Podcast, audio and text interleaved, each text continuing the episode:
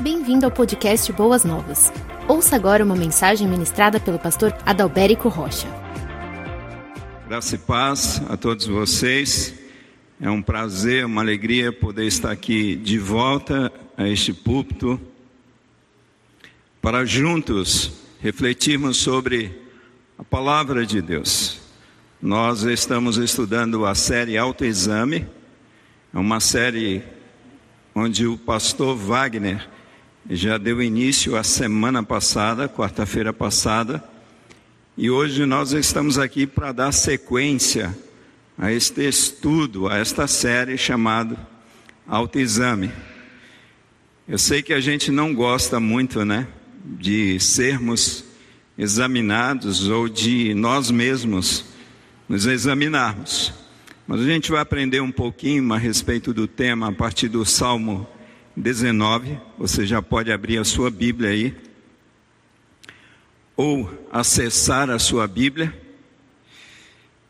E sejam todos muito bem-vindos a este momento de reflexão. Estou com a minha Bíblia aqui, mas eu tenho o texto impresso aqui comigo. E eu gostaria de ler na versão da Bíblia Viva. Por quê, pastor? Porque eu creio que a Bíblia viva ela nos trará uma compreensão melhor a respeito deste salmo, Salmo 19. Então, a sério, o tema é autoexame. O texto em destaque é o texto do Salmo 19, é um salmo de Davi. E o tema que eu escolhi para esta reflexão é autoexame versus exame do alto. Autoexame versus exame do alto. Nós vamos ler o texto bíblico e a oração que eu faço é desvenda os nossos olhos para que nós vejamos as maravilhas da tua lei. Eu creio que todas as vezes que nós abrimos a palavra de Deus, esta de fato deve ser a nossa oração. Amém, amados? Vamos ler o texto bíblico.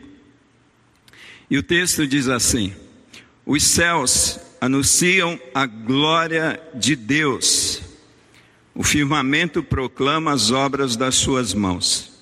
Cada dia que passa conta ao dia seguinte mais um pouco dessa glória. Cada noite revela à noite seguinte como se pode conhecer o Criador.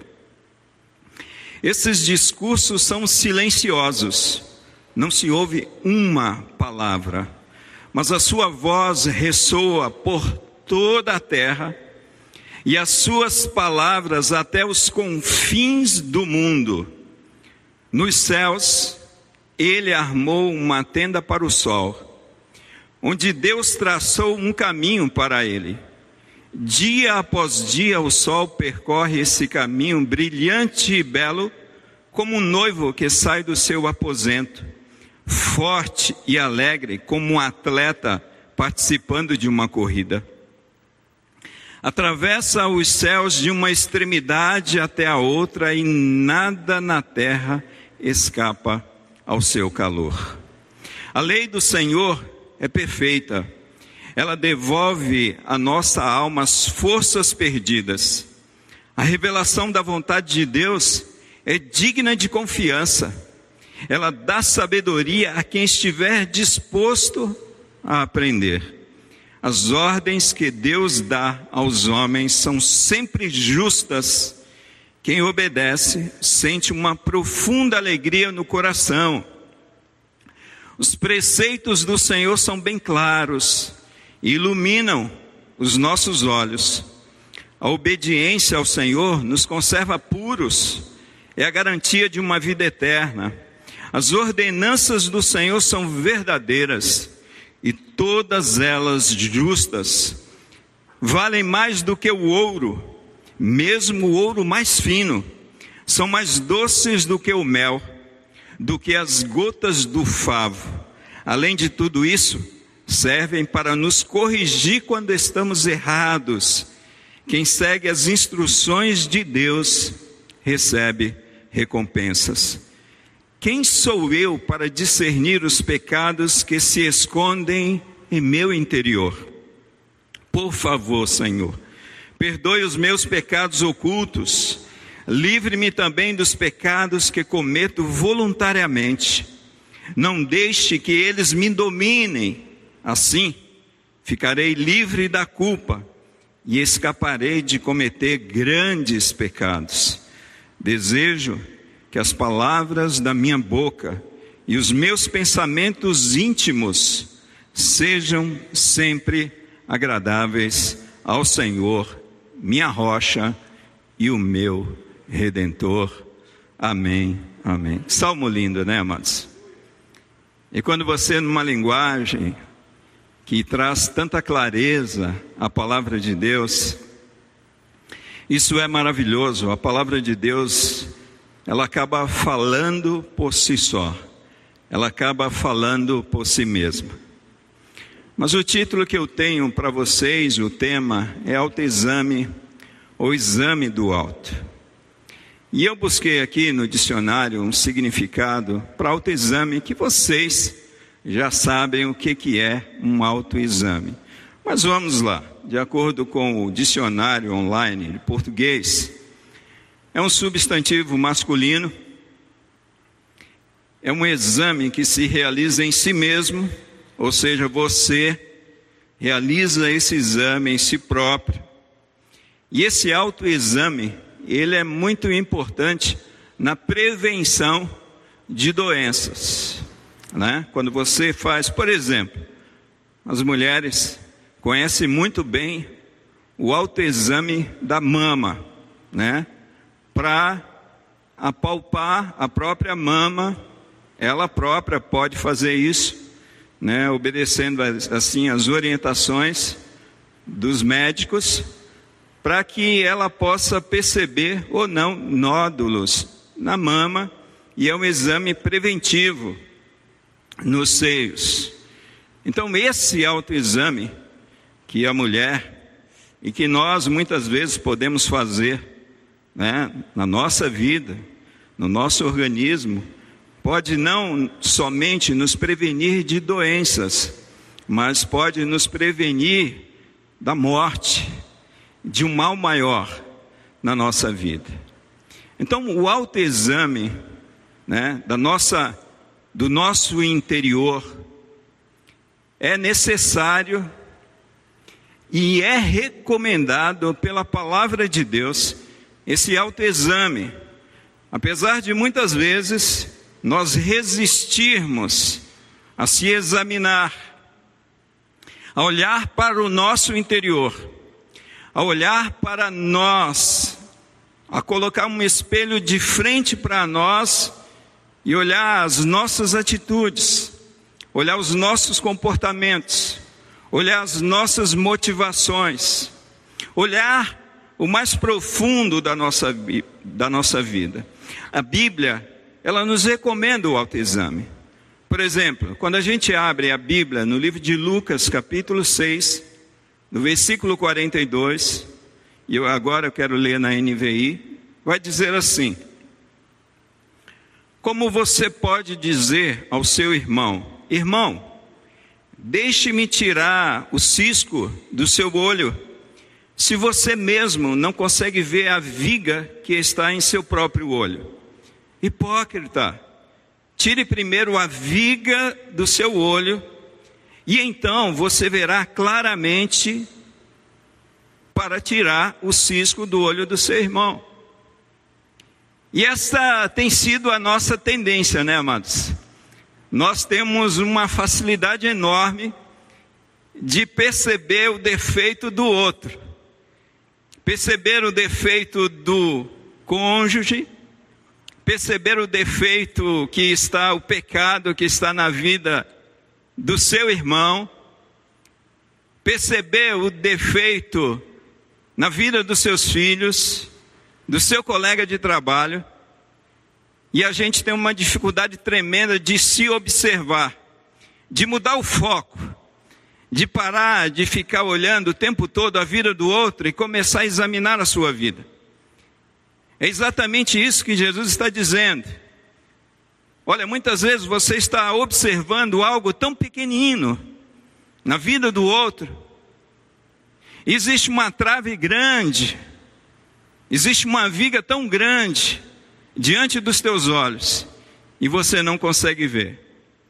Então, esse texto nos leva a uma reflexão que nós precisamos fazer, um autoexame de nossas vidas antes mesmo de olharmos para a vida do outro, de olharmos para o pecado alheio do próximo. O outro texto, muito conhecido de todos nós, que nós sempre ouvimos em ministrações da ceia do Senhor, que está em 1 de Coríntios, capítulo 11, no versículo 28, quando Paulo diz assim: diante daquele povo, que está participando da ceia indevidamente, não discernindo o corpo de Cristo, não discernindo o sangue de Cristo, não discernindo a razão e as motivações pelas quais aquelas pessoas estão participando da ceia. Paulo diz assim: examine-se, pois, o homem a si mesmo, e assim coma do pão e beba do cálice. Então, a primeira coisa, quando nós olhamos para a Bíblia, nós podemos perceber que a Bíblia recomenda para os filhos de Deus este autoexame. Irmãos, e quem sabe nós precisamos fazer esse autoexame em nossas vidas diariamente. Mas nós temos problemas com o autoexame. E qual o grande problema? Eu nem vou falar, né? os problemas, mas eu quero falar aqui bem rapidamente sobre um grande problema com o autoexame. Eu não vou falar sobre medos, mas eu quero falar sobre o maior problema com relação ao autoexame, que é o orgulho. É o orgulho. Irmãos, nós somos demasiadamente orgulhosos. Nós temos uma dificuldade tremenda quando nós somos confrontados confrontados pelas pessoas, confrontados quando a palavra de Deus é pregada de púlpito, né? Quantas vezes, né? Eu já ouvi alguns irmãos dizerem assim: "Puxa vida, pastor, que palavra! Pena que tal irmão não estava aqui". Você já ouviu isso? Eu já ouvi isso várias vezes, várias vezes. Mas se você estava aqui e Deus trouxe esse confronto, eu tenho certeza absoluta que esse confronto é para você, é para a sua vida, é para a minha vida. Então a gente é orgulhoso demais, demasiadamente orgulhosos. Nós temos uma dificuldade tremenda, amados, de reconhecermos os nossos erros. Sabe por quê? Porque nós temos altos conceitos a respeito de nós mesmos, né? nós nos achamos, e principalmente depois que nos convertemos, muitas vezes nós nos achamos impecáveis, intocáveis, irretocáveis. Imagina, amados, nós somos miseráveis pecadores. A gente sai do culto, de um culto como esse, nós ouvimos uma palavra de repreensão, de exortação a respeito do pecado, a respeito de se examinar. Daqui a pouco a gente sai deste culto e a gente já está pecando, a gente já está com pensamentos indevidos, a gente já está falando a respeito da vida de Fulano e Ciclano, assim somos nós. Então, nós, quando nós olhamos para a cruz, quando nós olhamos a melhor maneira de perdermos eh, esse esse autoconceito a respeito de nós mesmos é quando nós olhamos para a cruz de Cristo, quando nós olhamos para a crucificação, quando nós olhamos para as chagas, quando nós olhamos para as mãos furadas, quando nós olhamos para aquele que não tinha parecer nem formosura, quando nós olhamos para o homem que foi açoitado até quase a morte, é que nós entendemos a malignidade do nosso pecado, é que nós entendemos que nós não somos bons, amados. Bom é aquele que sofreu por nós. Bom é aquele que levou sobre si as nossas iniquidades. Este é bom. Este tem um alto conceito diante de Deus, não eu e não você. E porque nós somos orgulhosos, amados, nós não aceitamos ajuda, nós não aceitamos muitas vezes repreensão, nós não aceitamos confrontos, nós somos soberbos e muitas vezes nós somos arrogantes. Sabe por quê? Por causa do orgulho. Você lembra do, do nosso pai Adão? Adão, o que é que você fez? Eu. Foi a mulher que o Senhor me deu. Nós não aceitamos confrontos. Nós temos dificuldades e o problema com o autoexame é a questão do orgulho que pulsa, que está latente em nossas vidas, em nossos corações. Mas é interessante que a Bíblia diz que aquele que se humilha, não é aquele que veste um pano de saco, uma caricatura barata que a gente vê na televisão a respeito do pano de saco do Antigo Testamento, mas aquele que humilha Aquele que, quando é repreendido, se coloca diante de Deus, como Davi diz: Eu pequei, Senhor, eu preciso ser corrigido. É esse homem, é essa mulher, é esse filho de Deus, amados, que será exaltado. Então, o grande problema com o autoexame é o nosso orgulho, esse é o maior problema. Mas, amados, conforme o tema, autoexame versus exame do alto, quando nós olhamos para a Bíblia, quando nós olhamos para um texto como esse, nós descobrimos que é impossível o ser humano examinar-se a si mesmo sem passar pelo exame do alto. É impossível a gente se examinar sem a gente passar pelo exame do alto. É impossível o ser humano examinar-se a si mesmo sem passar pelo raio-x de Deus sem passar pelo ultrassom de Deus, que é a palavra de Deus. É impossível, amados, uma autoavaliação, eu saber quem eu sou, se não vier essa avaliação lá do alto, lá dos céus, lá da glória. É por isso que Deus se revelou se revelou conforme nos ensina esses salmos, e a gente vai ver um pouquinho a respeito disso, através da sua criação, para compreendermos que existe um Deus Santo, um Deus Todo-Poderoso, um Deus que não compactua com o pecado, um Deus que veio a este mundo e se fez homem como nós, para extirpar os nossos pecados, nos libertar dos nossos pecados e do domínio do nosso pecado, um Deus que revelou através da Escritura Sagrada. Então é impossível um autoexame, eu me autoexaminar, sem que haja esse exame do alto sobre a minha vida. Então vamos ao texto. No Salmo 19, podemos ver aqui dois aspectos da revelação divina.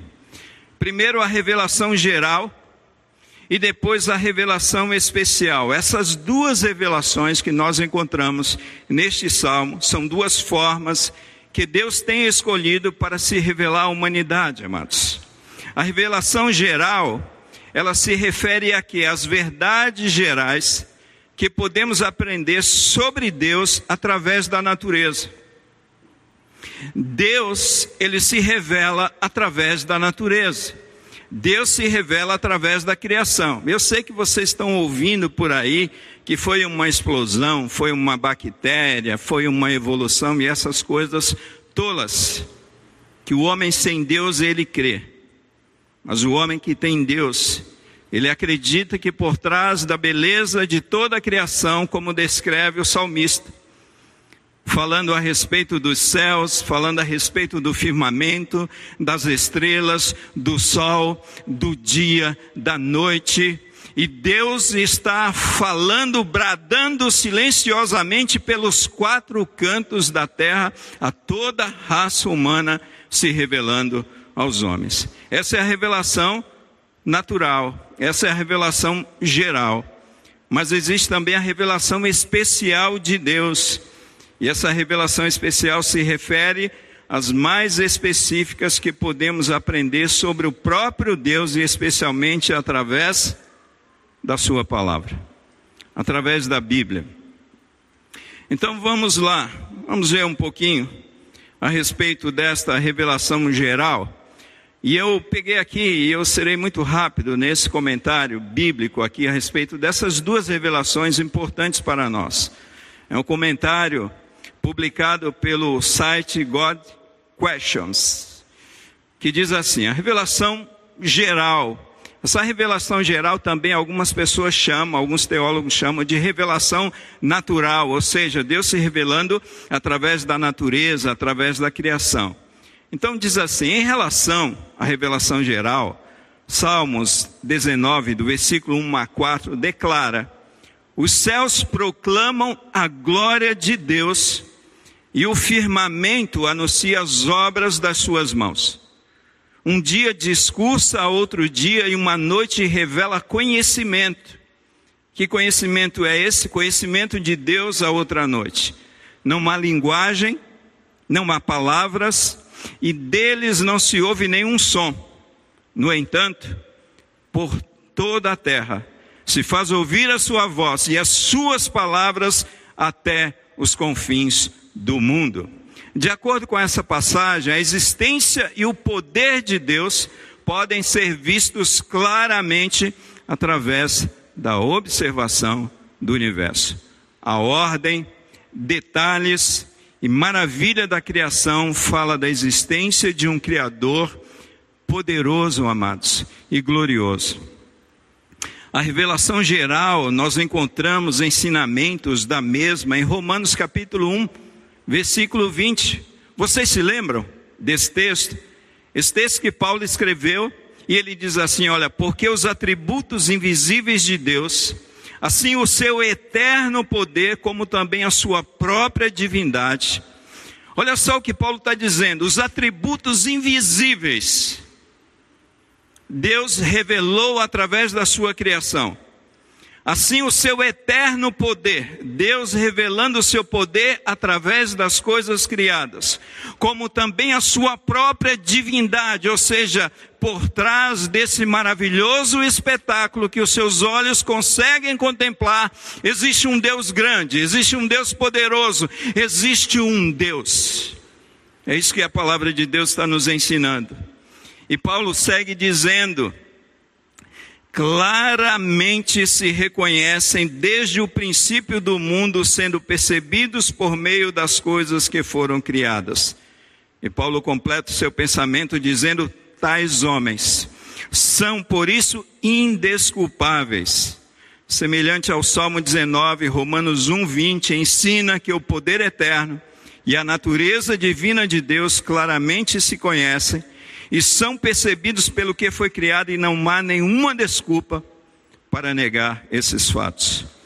Com Deus, com essas escrituras em mente, talvez uma definição de revelação geral seria a revelação de Deus a todas as pessoas, todas as pessoas, em todos os momentos, em todos os lugares que prova que Deus existe que Deus é inteligente, que Deus é poderoso, que Deus é transcendente.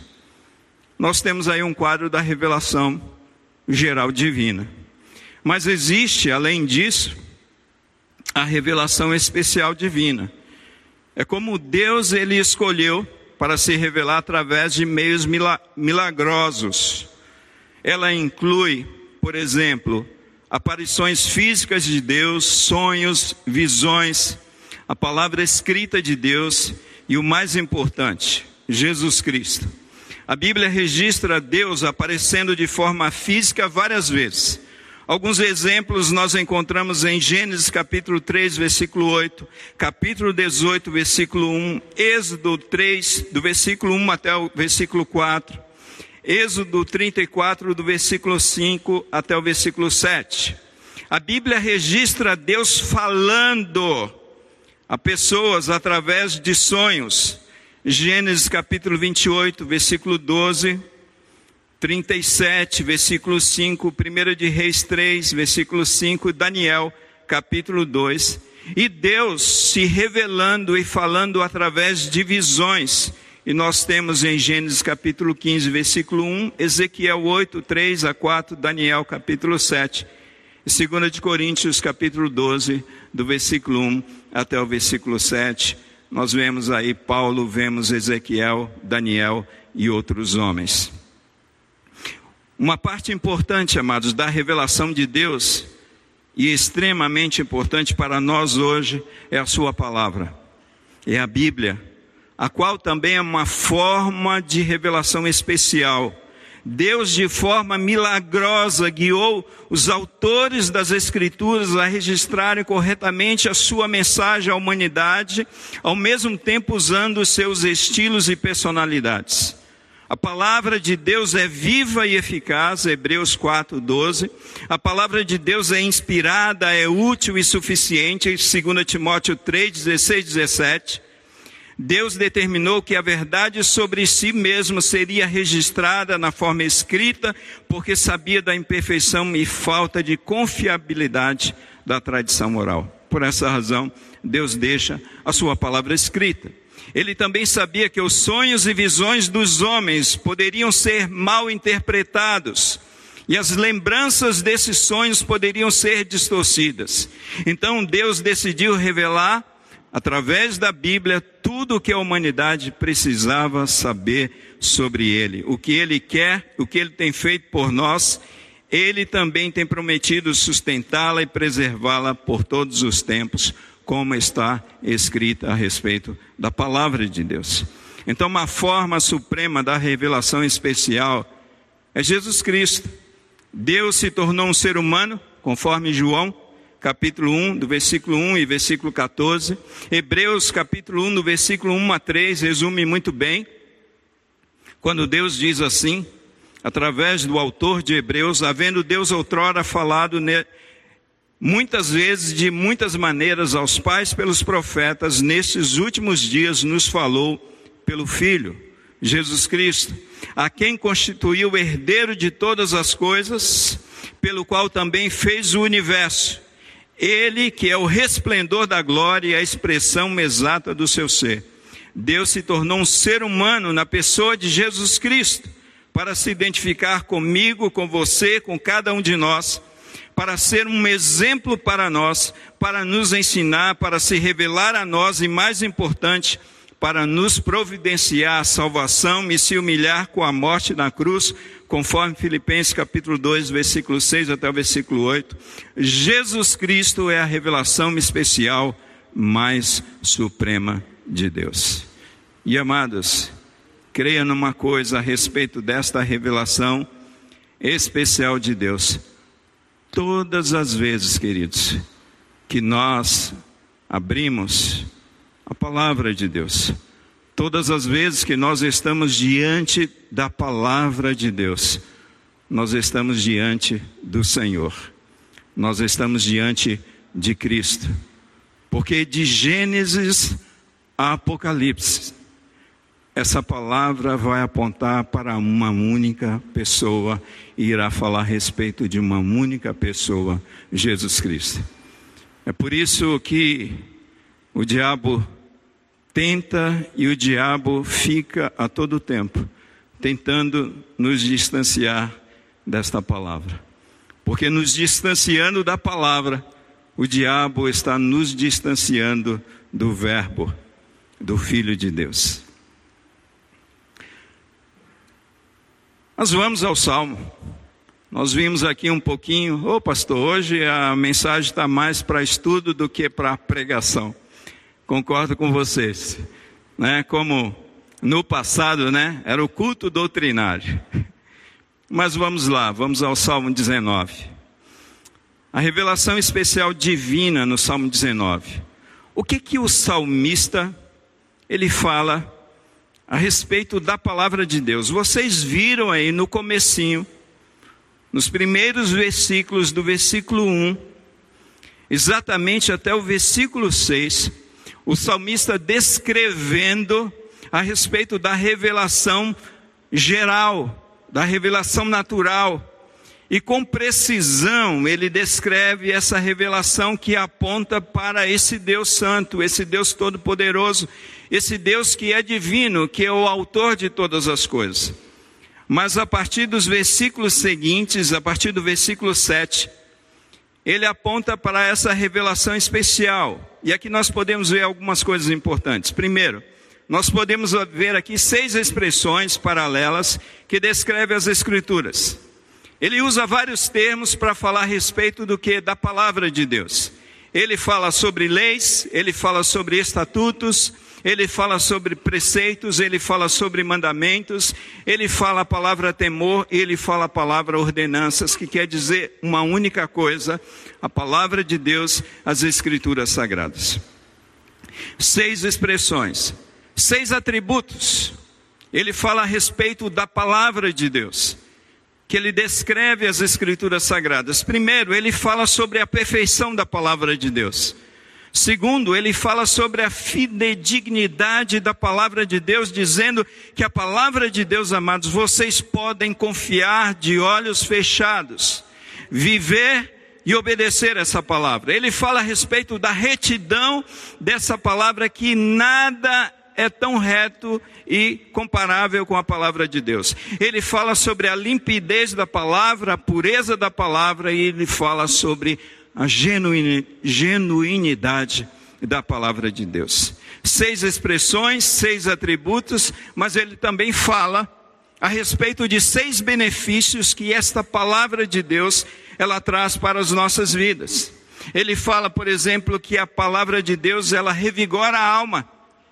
Irmãos, quantas pessoas neste tempo estão cansados? Olha só o que Jesus diz na sua palavra: Vinde a mim, todos vós que estáis cansados e sobrecarregados.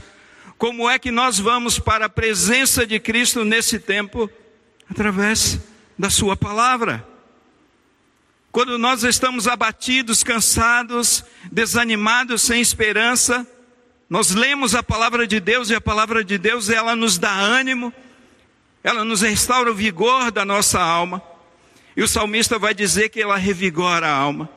O salmista vai dizer que a palavra de Deus torna sábios simples, os simples.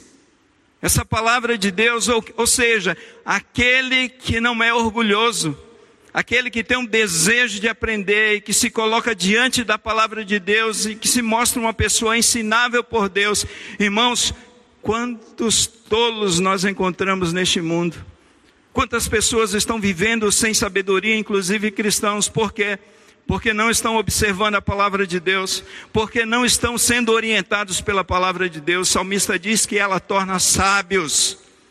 Nós temos hoje muitas pessoas cheias de conhecimentos deste mundo, amados, mas pessoas não sábias, que tomam decisões pobres e que sofrem porque tomam decisões pobres em suas vidas. O salmista diz que ela alegra o coração, não é a balada que vai alegrar o seu coração Sabe, não é o entretenimento que vai alegrar o teu coração.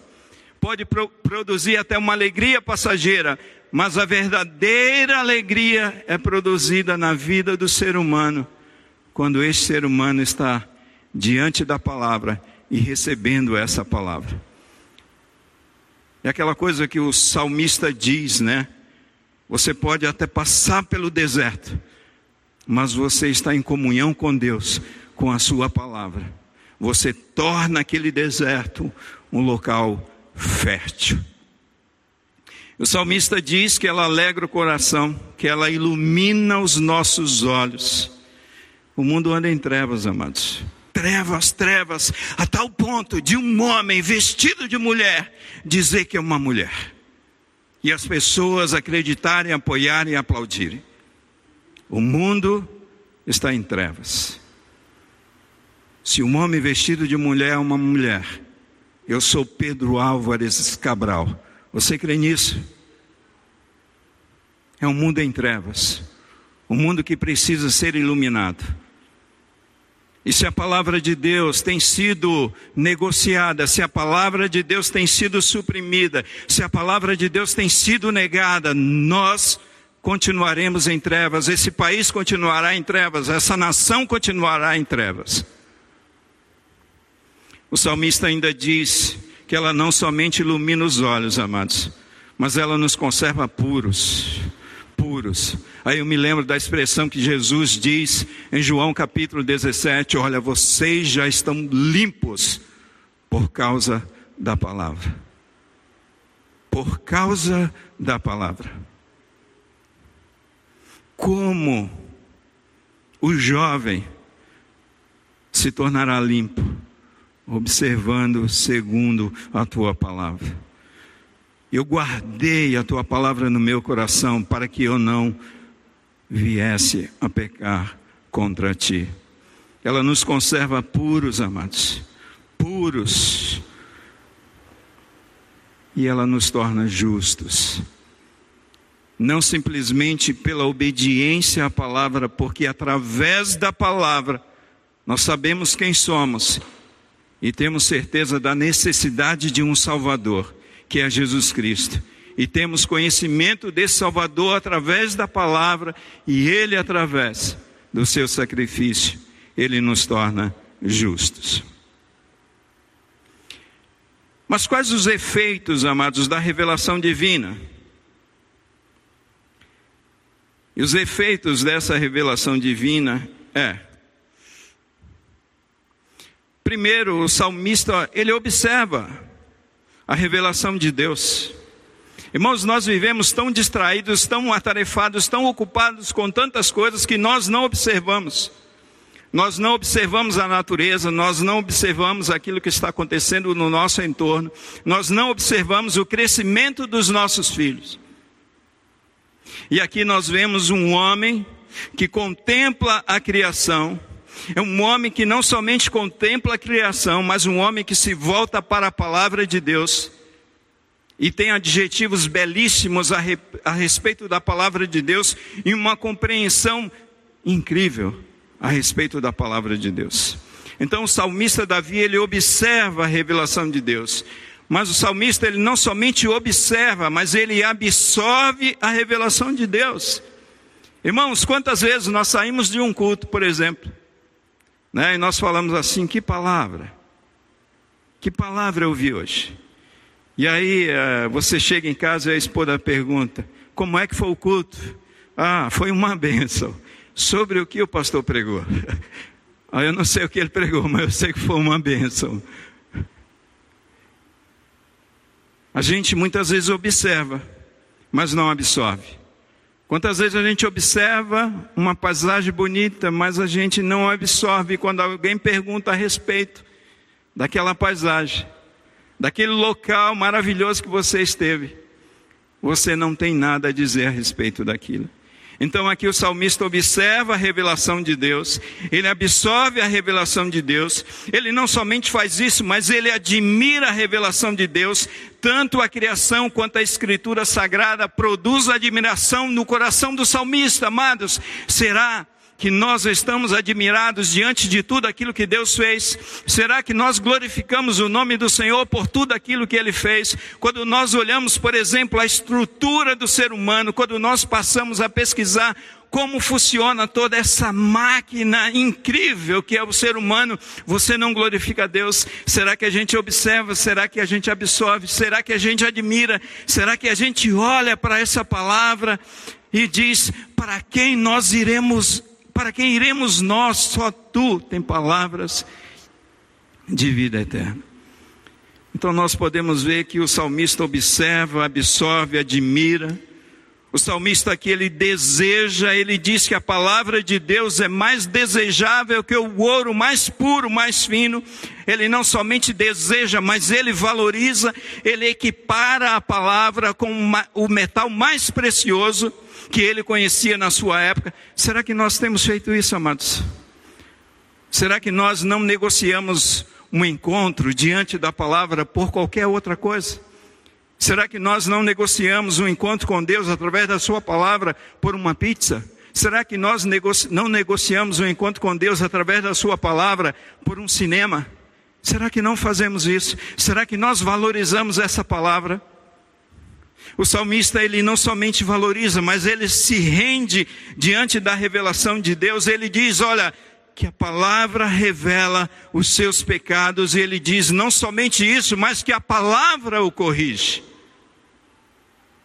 Quantas vezes, amados, nós observamos, nós absorvemos, nós admiramos, nós desejamos, nós valorizamos, mas não nos rendemos. Essa palavra é lá para o meu irmão que não veio hoje. Ela não é para mim, pastor. É você se render diante daquilo que Deus está falando com você e dizer assim para você: eu preciso me corrigir. Eu preciso corrigir o meu coração. Eu preciso ter uma postura diferente no meu lar. Eu preciso ter uma postura diferente no meu trabalho. Eu preciso ter uma postura diferente com os meus irmãos, na minha relação com a igreja, com o povo de Deus. O salmista reconhece isso que ele é um homem perfeito, que ele é um homem pecador, e que é impossível, é impossível ele se libertar dos seus pecados se não for a graça e o favor de Deus sobre a sua vida, amados. Ele diz isso aqui. Está escrito: Quem sou eu para discernir os pecados que se escondem em meu interior? É por isso que eu falei: não existe, amados, autoexame sem o exame do alto. Não existe. Nós não temos a capacidade de nos examinarmos se Deus não olhar para dentro de nós, se Deus não ministrar o nosso coração. É por isso que a Bíblia diz que o ministério do Espírito Santo é convencer o homem do pecado, da justiça e do juízo de Deus. Mas em sétimo lugar, amados, o salmista ele se molda ante a revelação de Deus nós podemos ver aqui na vida do salmista transformação. Irmãos, às vezes a gente lê o salmo assim, a gente parece só conceito teológico a respeito da criação, a respeito da palavra de Deus. Mas a gente vê um homem saindo da presença de Deus e dessa contemplação da revelação de Deus, transformados por Deus. E aqui na vida desse homem a gente vê o que? A gente vê arrependimento, a gente vê quebrantamento, a gente vê confissão, e a gente vê no último versículo a busca pela santidade. Quando ele diz assim: Olha, eu desejo que as palavras da minha boca e os meus pensamentos íntimos sejam sempre agradáveis ao Senhor. E alguém que é, Deus passa o raio-x, o ultrassom, e ele se vê um pecador e ele se rende a Deus, né? E ele busca mais intimidade com Deus e ele é transformado por Deus. Para a gente finalizar, amados, nós precisamos tirar aqui algumas aplicações práticas desse Salmo 19. Eu quero tirar três aplicações práticas para a minha vida e para a sua vida. Primeira aplicação prática. Nós somos indesculpáveis se permanecermos nas trevas do pecado. Todo ser humano é indesculpável se ele permanecer no pecado, se ele permanecer, sabe, flertando com o pecado, se ele permanecer abraçado com o pecado. Romanos 1, versículo 20 diz: Porque os atributos invisíveis de Deus, assim como o seu eterno poder, como também a sua própria divindade claramente se reconhece desde o princípio do mundo, sendo percebidos por meio das coisas que foram criadas. Tais homens são, por isso, indesculpáveis. E além disso, nós temos a revelação especial da palavra de Deus que fala que Deus é santo, que Deus ele não tem comunhão com o pecado palavra de Deus fala a respeito do nosso pecado e nos aponta a solução, o caminho para nos libertarmos do pecado. Às vezes a gente diz assim: ah, pastor, eu peco porque eu tenho uma natureza pecaminosa. Eu peco porque essa é uma índole que eu recebi do meu pai. Eu peco porque isso é maldição hereditária sobre a minha vida. Eu peco porque o mundo é tentador. Eu peco porque o diabo tenta o tempo todo. Quando nós olhamos, amados, para o Salmo 19, nós percebemos que so, nós somos indesculpáveis se permanecermos nas trevas do pecado. A segunda aplicação prática é que somos incapazes de autoavaliação sem avaliação do alto. Nós somos incapazes, amados, de se autoavaliar, de se autoexaminar se não houver essa avaliação de Deus, e essa avaliação de Deus passa pela palavra de Deus, pelo exame da palavra de Deus. Paulo diz em Romanos capítulo 7, versículo 7, portanto, que concluiremos a lei é pecado? De forma alguma. De fato, eu não teria como saber o que é pecado, a não ser por intermédio da lei, porquanto, na realidade, eu não haveria conhecido a cobiça se primeiro a lei não tivesse dito, não cobiçarás. Somos incapazes dessa autoavaliação se não houver avaliação do alto, que é a palavra de Deus, amados. Que é a palavra de Deus. Você já observou quando você fala não para uma criancinha pequena? Olha, você não pode colocar o dedo ali. O que, que ela vai fazer? Ela vai colocar o dedo ali.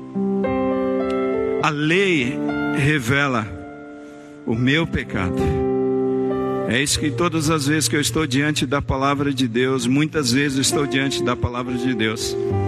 A palavra de Deus, ela esquadrinha o meu coração. É por isso que o salmista diz assim, amados, né? Sonda-me, ó Deus, conhece o meu coração, vê se há em mim algum caminho mal. Deus, entra na minha vida, me revela que caminhos eu estou trilhando, que são caminhos de morte, revela as motivações do meu coração, porque eu estou fazendo isso, porque eu estou fazendo aquilo, porque nós somos incapazes de fazer isso, se não houver essa avaliação do alto sobre as nossas vidas. E em terceiro e último lugar, amados, nós somos irrecuperáveis sem a palavra de Deus. Nós somos irrecuperáveis sem a palavra de Deus, sem a revelação de Deus. É por isso que Paulo escrevendo a Timóteo, versículo 16 e 17, ele diz assim: Olha, toda a escritura é inspirada por Deus e proveitosa para ministrar a verdade, para repreender o mal, para corrigir os erros, para ensinar a maneira certa de viver a fim de que todo homem de Deus tenha capacidade e pleno preparo para realizar as boas ações. Irmãos, se não for a palavra de Deus sobre as nossas vidas, nós seguiremos abraçados de mão dadas com o erro, com o engano, com o nosso pecado. Mas a palavra de Deus, ela tem o poder de corrigir rotas em nossas vidas. A palavra de Deus tem o poder de mudar a nossa mente, mudar o nosso coração, mudar os princípios, os valores. Uma nação como essa, amados, uma nação mergulhada no pecado, uma nação muitas vezes morta. Essa nação, esse povo precisa da palavra de Deus. Como é que nós corrigimos a vida dos nossos filhos? Através da ministração da palavra. Como é que eu corrijo um pecado na minha vida se a palavra de Deus não for pregada? Então, através da palavra de Deus, amados. Para concluir de fato, eu quero deixar uma pergunta para nossa reflexão. Quando você lê a Bíblia, você deixa a Bíblia te ler? Quando você estuda a palavra, você deixa a palavra te estudar. Quando você reflete sobre esta palavra, você deixa essa palavra refletir sobre a sua vida. Não existe autoexame sem um exame do alto. Que Deus nos abençoe e que Deus nos ajude a cada dia a agir como salmista, diante de tão grande revelação, através da criação, através das Escrituras Sagradas, ter não somente a compreensão do Deus Santo, mas a andar em santidade de vida. Você ouviu o podcast Boas Novas. Não se esqueça de seguir nosso canal para ouvir mais mensagens que edificarão a sua vida.